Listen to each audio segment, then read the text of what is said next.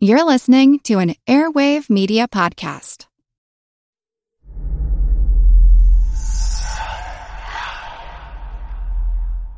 Hey y'all, spooky season is here. And if you're looking for a show to whet your appetite for a little haunted history, then I'd like to invite you to check out Southern Gothic, a chart-topping history podcast that explores some of the most infamous legends, folklore, ghost stories, and hauntings of the American South.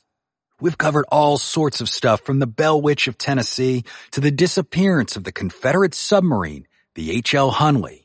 Not to mention our deep dives into the local lore of some of America's oldest and most haunted cities, like New Orleans, Charleston, and St. Augustine. So, if you're ready for a little good old fashioned Halloween storytelling with a commitment to quality historical research, then be sure to check out Southern Gothic today. It's available now on all your favorite podcast apps.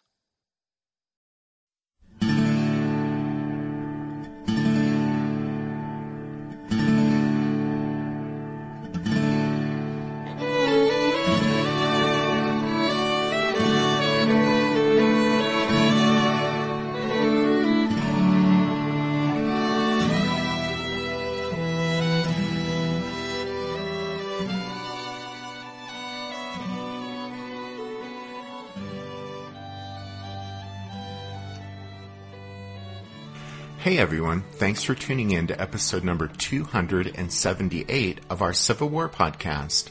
My name is Rich. And I'm Tracy. Hello, y'all. Welcome to the podcast. All right, so as you guys will recall, in the last show, we talked about how the initial threat to Vicksburg developed in mid-May 1862 when the first ship of the Federals' West Gulf Blockading Squadron, commanded by David Farragut, arrived below the city and demanded the place's surrender. The Confederate commander replied defiantly, Mississippians don't know and refuse to learn how to surrender to an enemy. And so a simple show of force by the Federals obviously wasn't going to work like it had at Baton Rouge and Natchez. That defiant response and the Confederate batteries up on Vicksburg's bluffs were proof of that. On top of that, Farragut was 400 miles above New Orleans.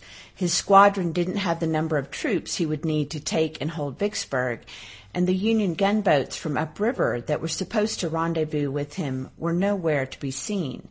So on May 26th, Farragut withdrew back downstream to New Orleans. That's where we left off last time, but Farragut wasn't going to get off so easy. The powers that be in Washington had expected great things from his upriver expedition, and they were astonished to learn that Farragut hadn't even attempted to run past the Vicksburg batteries. The gunboats under Davis were coming down the Mississippi toward Vicksburg, and, in the minds of the President and the Navy Department, a meeting between Farragut and Davis would at least mark a symbolic opening of the river. And so Assistant Secretary of the Navy Gustavus Fox sent an angry message to Farragut in New Orleans. Fox said, quote, The President requires you to use your utmost exertions without a moment's delay and before any other naval operations are permitted to interfere, to open the Mississippi and effect a junction with Flag Officer Davis. Okay, well, a direct order from the president couldn't be ignored, and so on June 6th, Farragut set out upriver again.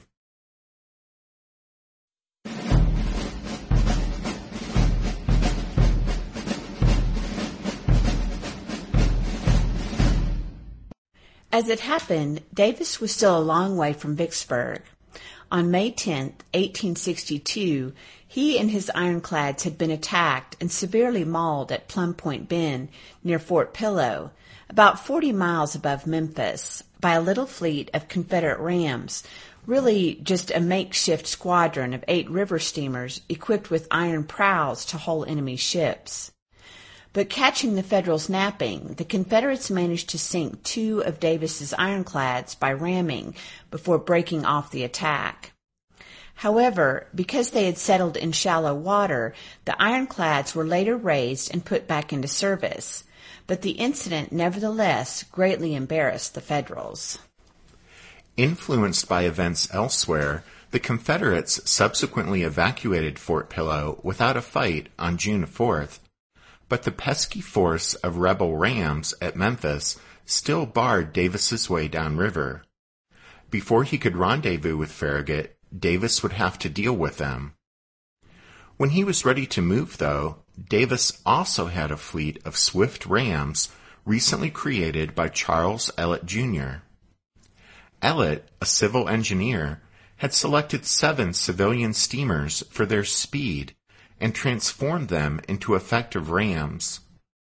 Commissioned a colonel in the Union Army and put in charge of the squadron of rams, Ellet brought in several family members as trusted subordinates.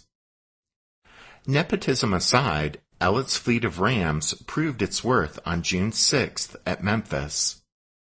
As crowds of civilians watched from the riverbank, the Federal ironclads slowly steamed downriver as the rebel rams went out to meet them.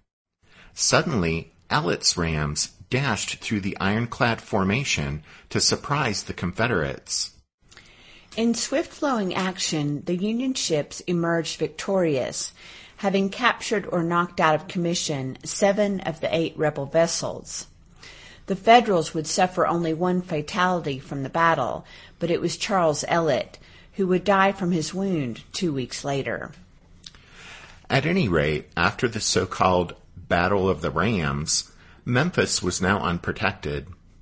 That afternoon, one of the Ellets, young Charles Rivers Ellet stepped ashore before a subdued citizenry and accepted the surrender of the city.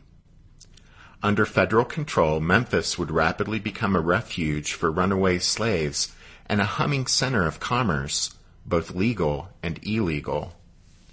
An estimated $20 million in black market goods would flow through the city and into Confederate hands over the next two years.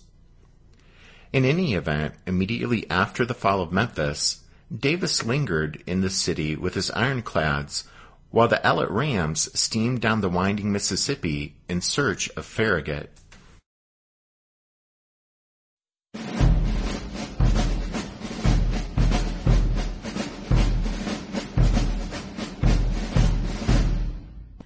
The second time Farragut arrived at Vicksburg on June 18, 1862, he was better prepared.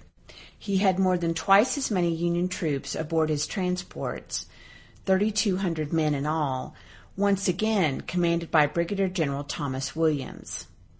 In addition, accompanying Farragut's squadron of big ocean going warships was a fleet of mortar schooners, which could easily lob shells up onto the bluffs where the Confederate batteries were located.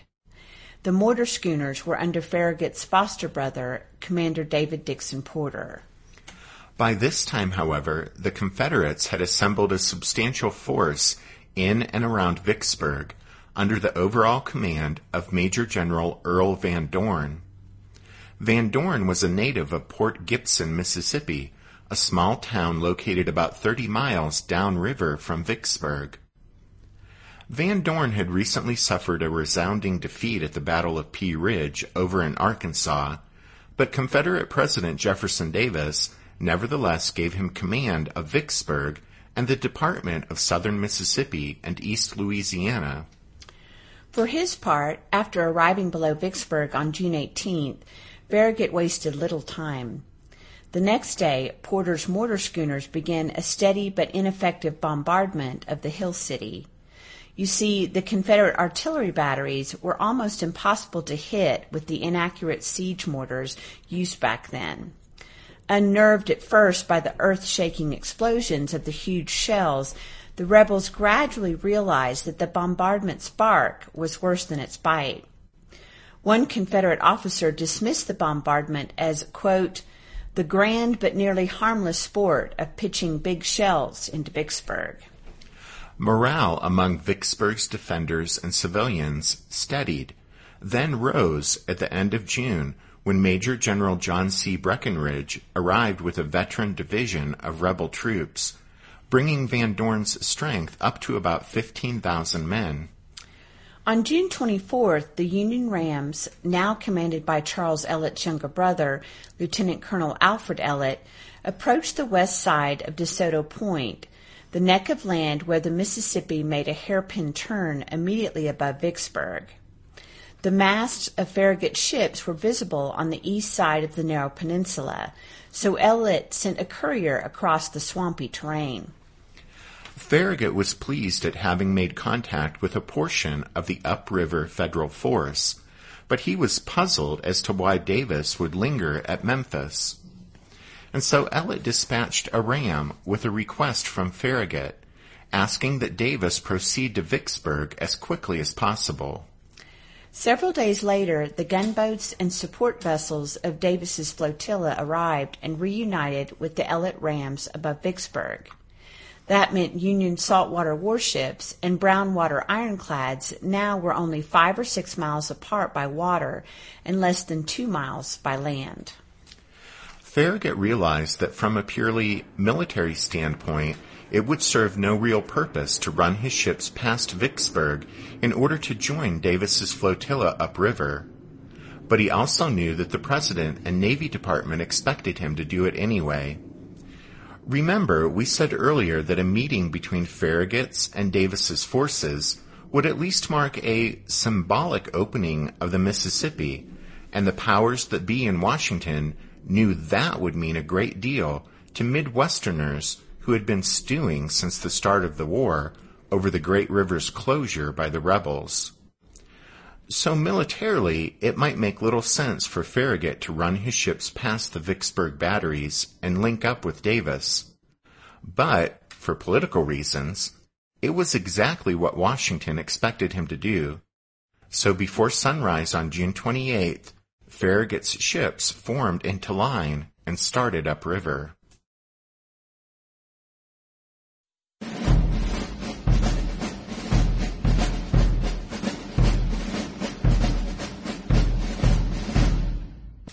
When Farragut decided to take his warships upriver past Vicksburg, he left behind Porter and his mortar schooners, as well as the transports with Williams' troops. Before dawn on the morning of June 28, as the rest of Farragut's ships steamed within sight of the Hill City, the Confederate artillery along the river, now increased to 29 guns of varying size and type, roared into action. Within minutes, the river was blanketed by a cloud of gun smoke lit up by muzzle flashes, exploding shells, and huge bonfires intended to provide illumination for the rebel gunners. Crawling upstream against the current, Farragut's ships were under fire for an hour, but amazingly, none of the Federal vessels were sunk or seriously damaged, although the passage wasn't without cost since eight men were killed and 38 wounded. But for the first time, the Union naval forces that had gained control over so much of the Mississippi River saw each other.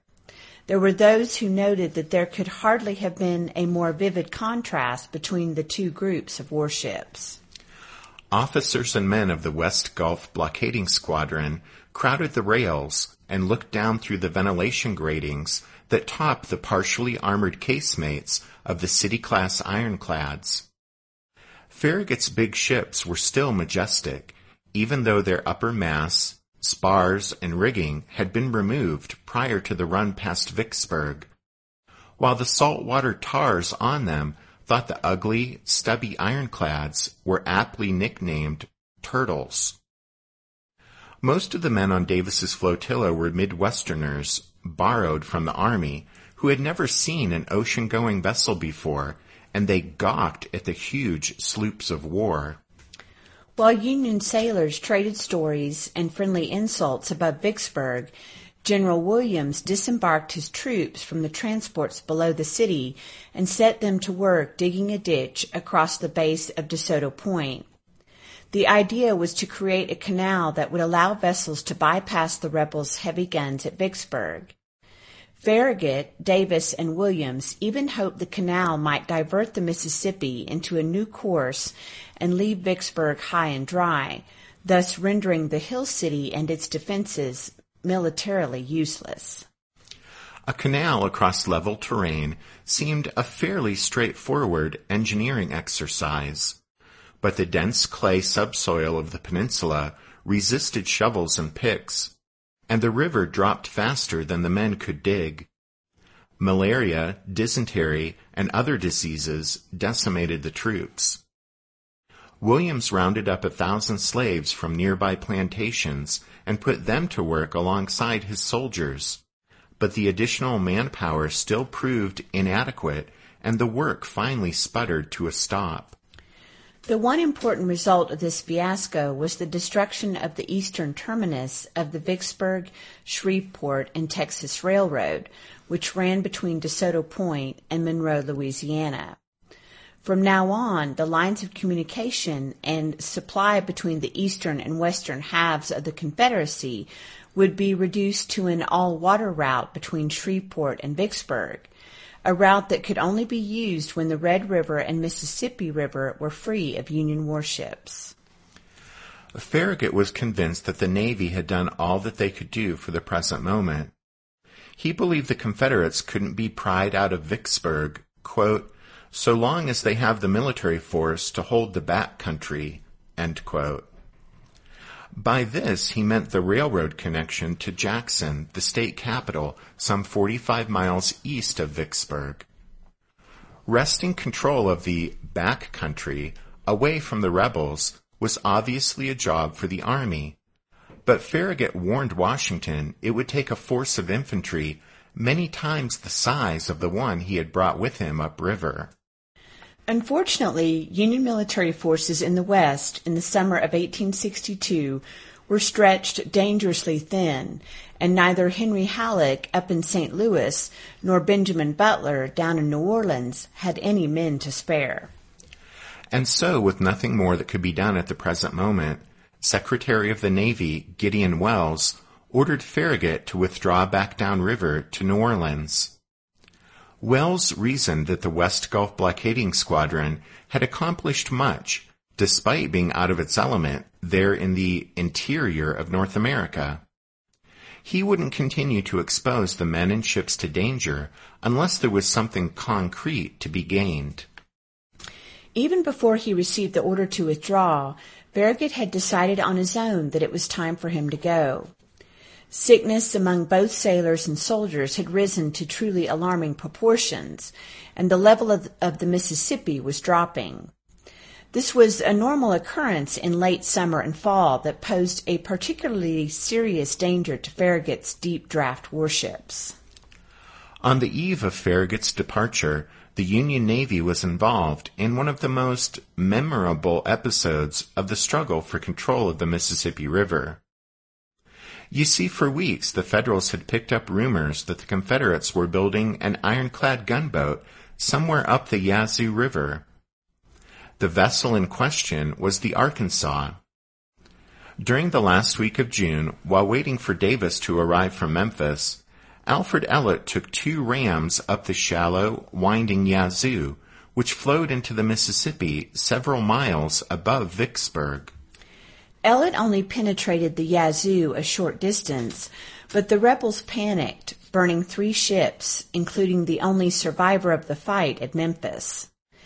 Ellet didn't encounter the Arkansas, which was still being fitted out at Yazoo City, but his probe did spur the Confederates to bring the ironclad out as quickly as possible, lest she be trapped and destroyed by a more powerful Union expedition. Two weeks later, Davis did exactly the sort of thing the Confederates were worried about. He sent a tiny flotilla of three mismatched, ships, the ironclad Carondelet, timberclad Tyler, and ram Queen of the West, on another probe up the Yazoo under the command of Captain Henry Walke. If Davis hoped to obtain information about the elusive rebel ironclad, then the expedition was a complete success. Because as they made their way up the winding river, sailors on the leading Union ship saw an odd-looking vessel steaming toward them. The Federals had found the Arkansas.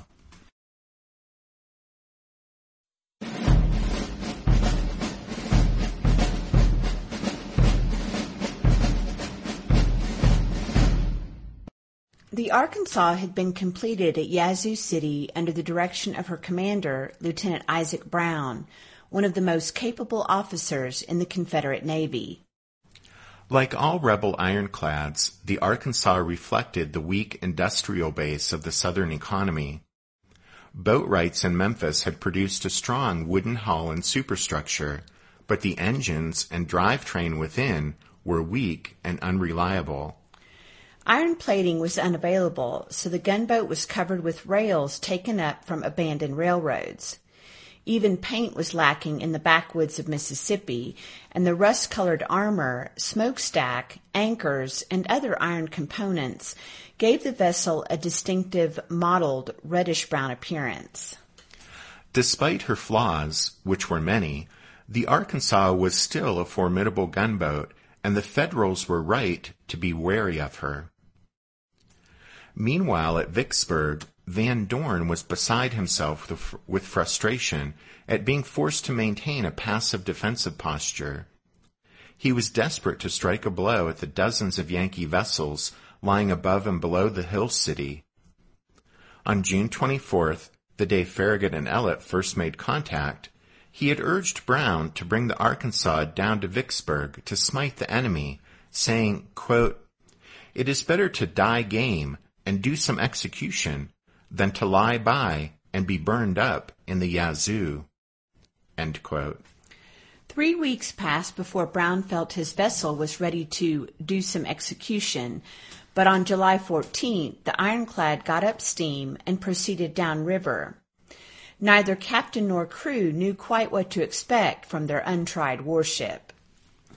The next day, July 15th, the Arkansas resumed her journey down the Yazoo. About ten miles from the Mississippi River, the ironclad encountered Walke's tiny flotilla probing upstream. Brown didn't hesitate, but steamed directly toward the Yankees. The Union ships panicked and quickly turned around and fled downriver. The Arkansas caught up to the Carondelet and drove the slow-moving Federal ironclad into the river bank, then hurried off after the other two enemy vessels, firing shot after shot through their wooden superstructures. The timber-clad Tyler put up a remarkable fight with her single stern gun. She wrecked the Arkansas's pilot house and tore the stack away from the boilers. The interior of the rebel ironclad filled with smoke, and she lost most of her speed pursued and pursuer entered the Mississippi and churned downriver toward the Union anchorage on the west side of DeSoto Point. The Arkansas rounded a bend and found herself among the Yankee warships and gunboats lining both banks of the Mississippi. Most of the Federal vessels didn't have steam up because of a shortage of coal, and so were unable to move.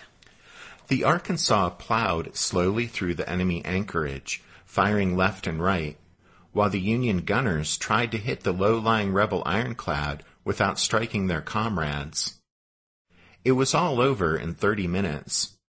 Several Union vessels were hit, including one ram that was struck in the steam drum and suffered numerous casualties.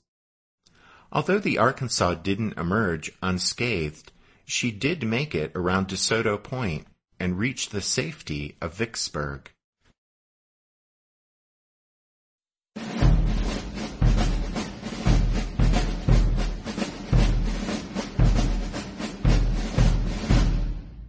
An excited Earl Van Dorn had watched the latter stages of the running fight from the cupola of the Warren County Courthouse. Thousands of less privileged spectators lined the bluffs and climbed atop other buildings. The Arkansas had made her long awaited appearance and had done so in the most dramatic manner possible. In a single stroke, Union naval superiority on the Mississippi had been neutralized, or so it seemed. The affair was the talk of the town. A Confederate artilleryman noted, quote, Everyone is elated and astonished at the daring achievement. As for the Federals, Davis was philosophical about the incident, while Farragut was embarrassed and infuriated. He feared that the Arkansas would attack the mortar schooners and transports anchored below Vicksburg, which were protected by only a handful of Union warships. Well, Farragut was no less a man of action than Van Dorn or Brown, and he decided to return downriver past Vicksburg that very evening and sink the rebel ironclad while she lay immobile at the town's docks. At the very least, the presence of his squadron below Vicksburg would prevent the Arkansas from rampaging downstream.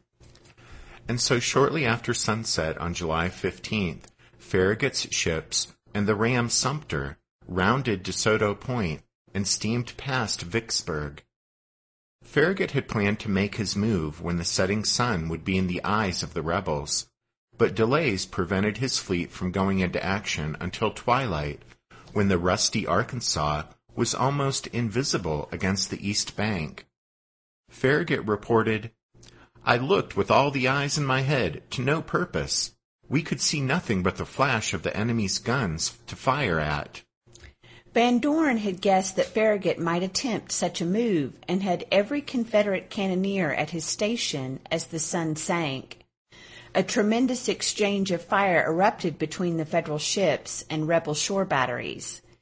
Farragut managed to pass Vicksburg safely, but darkness and smoke prevented his vessels from striking the Arkansas a fatal blow. Davis declined to join in the attack. He believed that tackling the Arkansas while she lay protected under the batteries of Vicksburg was a poor tactical decision. He thought it better to wait for the rebel ironclad to emerge and then engage her. Nevertheless, after some prodding from Farragut, Davis agreed to a limited follow-up action. On July 22nd, Ellet and the ram Queen of the West and the ironclad Essex under Commander William Porter, brother to David Dixon Porter and foster brother to Farragut, set out in an attempt to ram the stationary Arkansas. However, as they rounded DeSoto Point and approached the Vicksburg docks, the Union vessels were buffeted by powerful eddies and pounded by the Confederate shore batteries. Both only managed to strike glancing blows against the Arkansas. Firing point blank, though, the Essex also sent several solid shots smashing through the rebel ironclad's armor. The speedy Queen of the West returned upstream to rejoin Davis's flotilla, but the ponderous Essex joined Farragut downriver.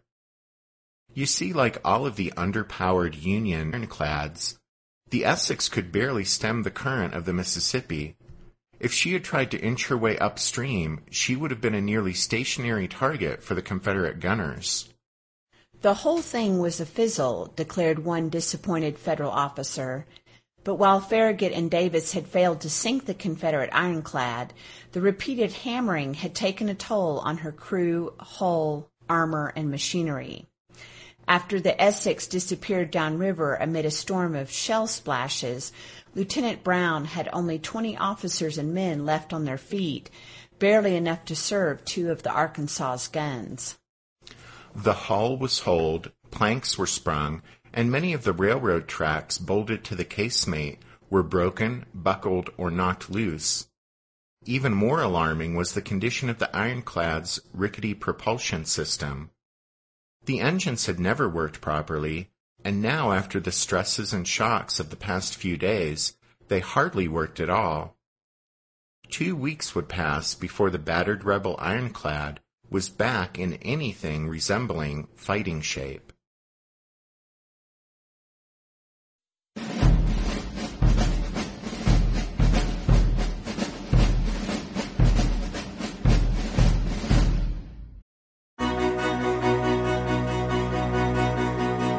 History never says goodbye. It just says, see you later. Edward Galeano was right when he said that. Events keep happening over and over again in some form. And that's the reason I produce the podcast, My History Can Beat Up Your Politics. What is it? We take stories of history and apply them to the events of today to help you, perhaps, understand them better. We are also part of Airwave Media Network. I've been doing the program since 2006. That's a long time, and the show has a long name. My history can beat up your politics. Find me wherever you get podcasts.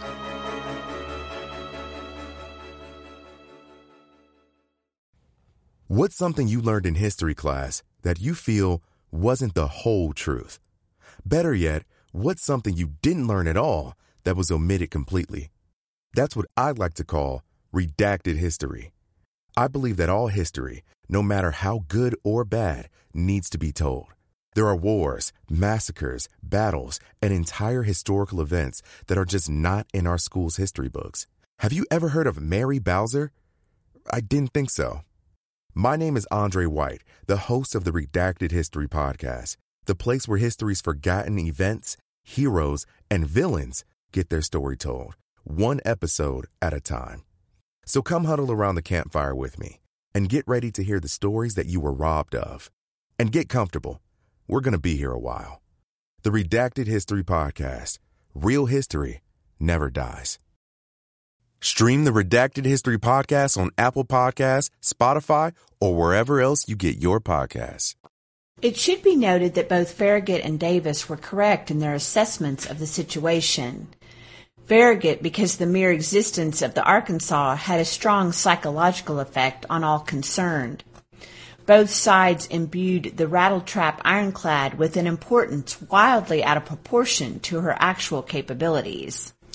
Because of this, Farragut was correct in attempting to destroy the Arkansas at the earliest possible moment, or at the very least demonstrate the Union Navy's willingness to engage her under even the most unfavorable circumstances, lest she become a warship with a reputation of mythical proportions.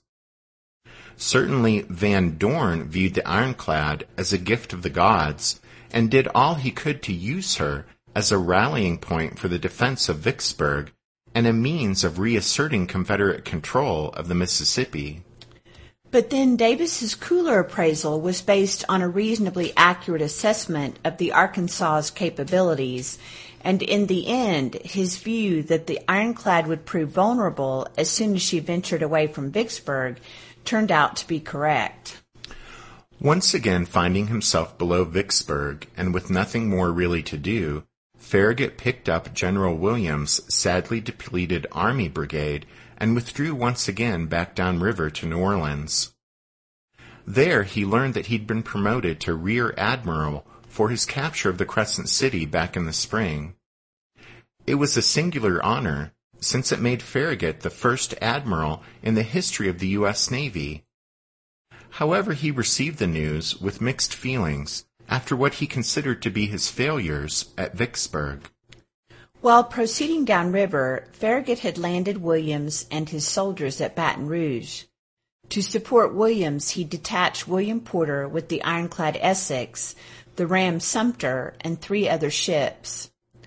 Porter's primary responsibility was to cover the Union garrison and keep an eye out for the Arkansas. He was also encouraged to patrol the miles of winding river between Baton Rouge and Vicksburg in order to disrupt the flow of enemy men and supplies between the two halves of the Confederacy. It was a very large assignment for a handful of ships, one of which, the Essex, was handicapped by slow speed and limited mobility. And then upriver, shortly after Farragut's departure from Vicksburg, Davis pulled his flotilla back to the mouth of the Yazoo. While sweltering there and accomplishing nothing much of significance, he learned that on July 12th, a federal army had occupied Helena, Arkansas. That city was located on the only high ground along the west bank of the Mississippi between Missouri and the Gulf of Mexico. In late July, Davis withdrew upriver to refit and he stationed some of his gunboats at Helena to provide support for its isolated federal garrison. With regard to our story, we just need to remember that for the next 12 months, Helena would be the southernmost permanent Union enclave on the Mississippi above Vicksburg.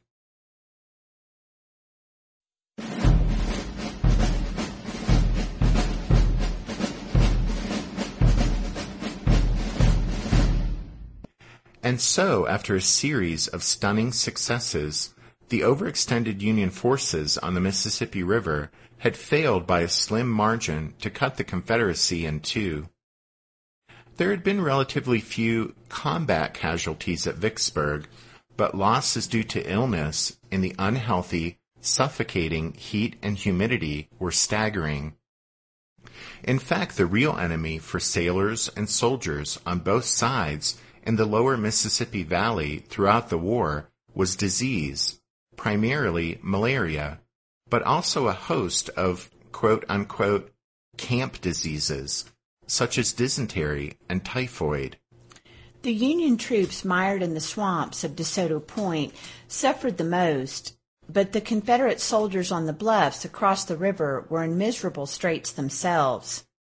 Forty percent of Van Dorn's men were sick by the time Farragut and Davis withdrew. A member of the 19th Tennessee admitted, quote, The condition of our men is truly deplorable, all sick, and I am pretty bad. Despite this worrisome state of affairs, Van Dorn decided to seize the initiative. He recognized that Vicksburg, as a lone citadel on the Mississippi, was of limited strategic significance. Confederate possession of the hill city denied Federal warships free use of the great river, but did little else. Vicksburg was a single strong point, and that was the problem. Confederate control of the Mississippi was limited to the stretch of water within range of the rebel batteries. However, supplies from the Trans-Mississippi flowed down the Red River and then up the Mississippi to the docks at Vicksburg, where the railroad started them on their journey eastward. Recent events, though, had demonstrated that this route down the Red and up the Mississippi could be interdicted whenever there were Union warships along that stretch of water. Van Dorn felt it was a, quote, matter of great necessity to us, end quote, that the tenuous all-water link between Shreveport and Vicksburg be kept open and free from interruption. To accomplish this, Van Dorn believed that the Confederacy had to maintain two strong points along the Mississippi, one above and one below the point where the Red River flowed into the Mississippi. Vicksburg was the northern anchor, and it seemed to Van Dorn that Baton Rouge was the obvious place to establish the southern anchor. The mouth of the Red lay about halfway between the two cities. Even more important, Baton Rouge was located atop the southernmost section of the long line of bluffs extending downriver from Vicksburg. Finally, Baton Rouge was the capital of Louisiana and recapturing it from the Yankees would boost Southern morale. If a rebel strongpoint at Baton Rouge could keep Union ships below that point and prevent the Yankees from interrupting the flow of supplies between Shreveport and Vicksburg, then the vital connection between the eastern and western halves of the Confederacy could be maintained. Van Dorn also thought that Baton Rouge might be used as a jumping off point for a bid to liberate New Orleans.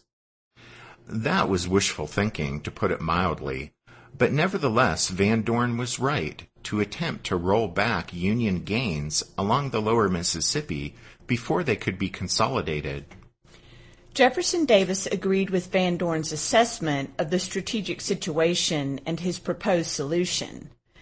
Davis wrote Van Dorn saying, quote, the importance of the object at which you aim cannot be overestimated. And so on July 26, 1862, Van Dorn directed Breckinridge to, quote unquote, dislodge the Union garrison at Baton Rouge, which was composed largely of Williams' worn out and sick Federal infantry.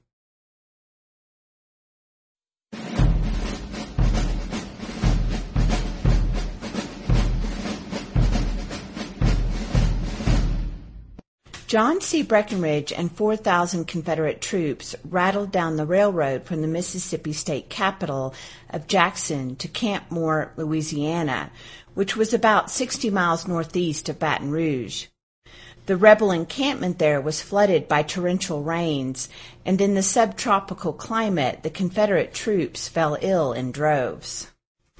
When the water receded enough to allow Breckinridge to slog toward Baton Rouge through a miasma of heat and humidity, he had only about 2,500 men able to shoulder a musket and totter forward into battle.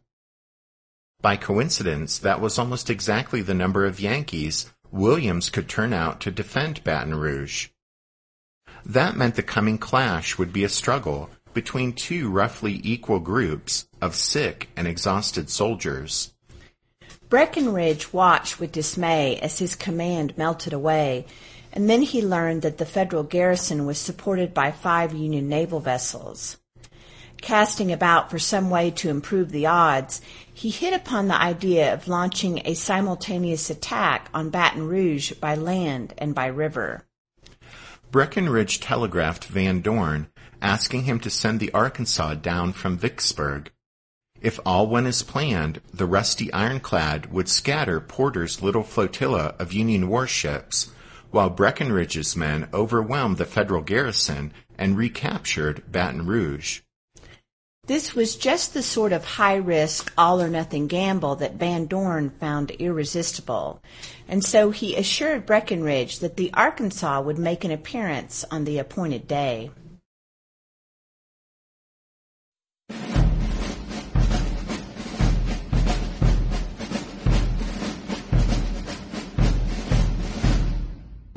The Federals detected Breckinridge's approach to Baton Rouge. Williams deployed his 2,500 men on the east side of the city to await the rebel attack. If the Confederate assault gained ground, Williams planned to fall back to a line overlooking the Mississippi River where he could be supported by the big guns of Porter's flotilla. The Federal commander also heard rumors that the Arkansas might participate in the attack, and he informed Porter of the possibility. On the foggy morning of August 5, 1862, Breckinridge struck the center of the Federal defensive lines. For a time, the Confederates gained ground, pressing the Yankees back into the eastern outskirts of Baton Rouge, but mounting casualties sapped the momentum of their advance. Williams was killed midway through the battle, but the Federal troops continued to resist stubbornly. As the day wore on, Breckinridge awaited some sign that the Arkansas had arrived, but he finally gave up and withdrew, having been unable to overwhelm the Union defenders. Each side had put around 2,500 men into the fight, and the Federals suffered 383 casualties, while the Confederates lost 467 men. The next day, Breckinridge learned why the Arkansas had failed to support his assault. You see, Van Dorn tended to ignore inconvenient facts and rush ahead, but on this occasion he outdid himself. Because as soon as Van Dorn received Breckinridge's request for assistance from the Arkansas, he directed the ironclad to depart at once for Baton Rouge. But the battered gunboat was in the midst of repairs, and without her captain or chief engineer. And she was manned by a skeleton crew of, of sailors. In addition, the Arkansas would have to steam 270 miles downriver in only 30 hours. Nevertheless, orders were orders, and so the Arkansas sailed away from Vicksburg early on August 3rd under the command of her first officer, Lieutenant Henry Stevens. The rickety gunboat experienced a host of mechanical problems during the voyage, but still managed to reach the vicinity of Baton Rouge on the appointed day. Unfortunately, this maritime miracle was achieved by racing the engines at top speed between breakdowns, and just north of Baton Rouge, the propulsion system disintegrated and the pilot nosed the Arkansas into the west bank of the river. The crew worked through the night to repair the engines and drivetrain, but to no avail. As soon as one part was repaired or replaced, another failed.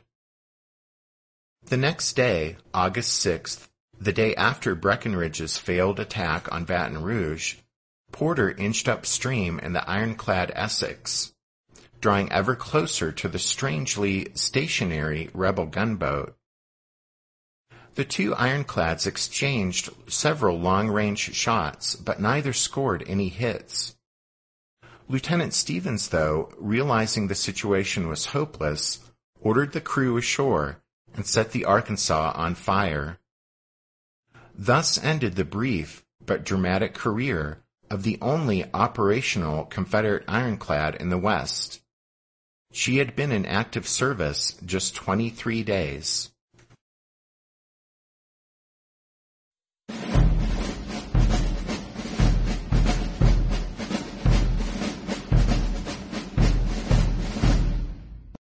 Disappointed at the dismal turn of events at Baton Rouge, Van Dorn nevertheless remained determined to secure the mouth of the Red River.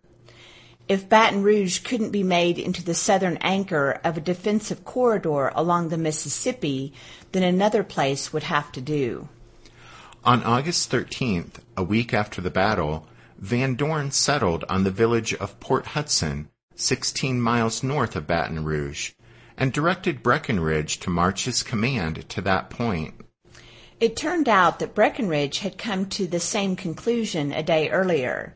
He had written Van Dorn and said that, quote, Port Hudson is one of the strongest points on the Mississippi, and batteries there will command the river more completely than at Vicksburg. Confederate soldiers occupied Port Hudson in mid-August and began constructing artillery positions on the bluffs overlooking the Mississippi.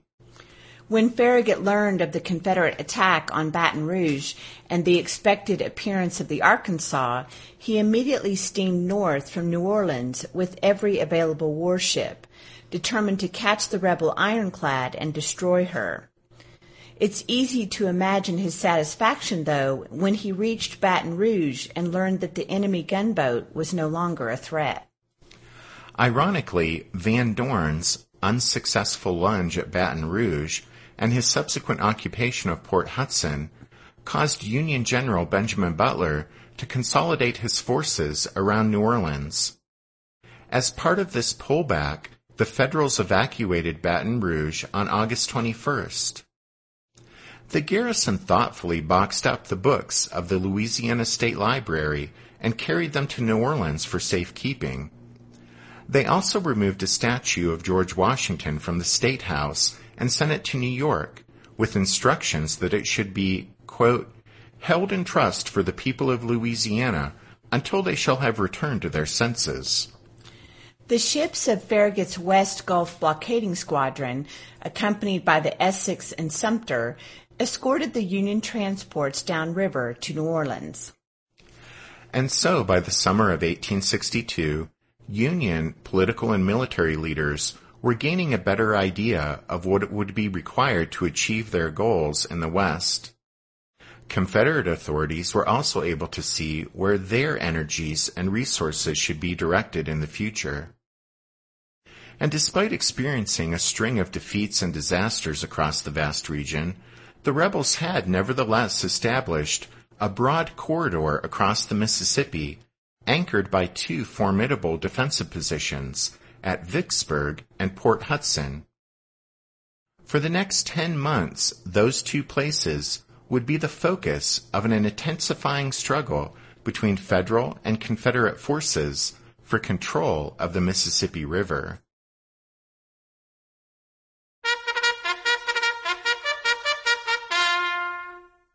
That means it's time for this episode's book recommendation. And our recommendation this time is, once again, Echoes of Glory, Illustrated Atlas of the Civil War by the editors of Time Life Books. If you're wondering about where all these places that we've been mentioning are located in relation to one another, Memphis, Baton Rouge, Helena, the Yazoo River, Port Hudson, and Vicksburg, then it pays to have a good Civil War atlas in hand as you listen to the podcast. Yes, you can look all of these places up on the internet, but for some of us, there's no substitute for an actual, honest to God book. Well, anyway, as we've mentioned many times before, our go-to Civil War atlas is this one by Time Life.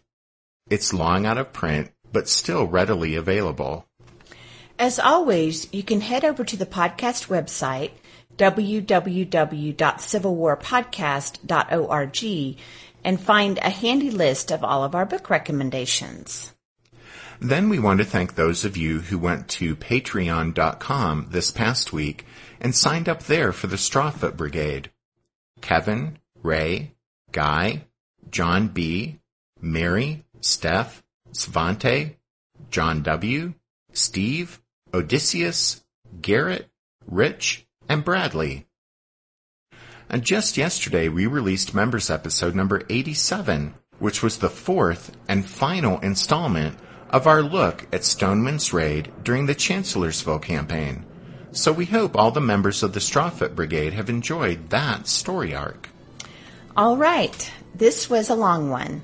So thanks for hanging in there and listening to this episode of The Civil War, 1861 to 1865, a history podcast. Rich and I do hope you'll join us again next time when we'll be talking about some guy named Ulysses S. Grant. But until then, take care. Thanks everyone. Bye.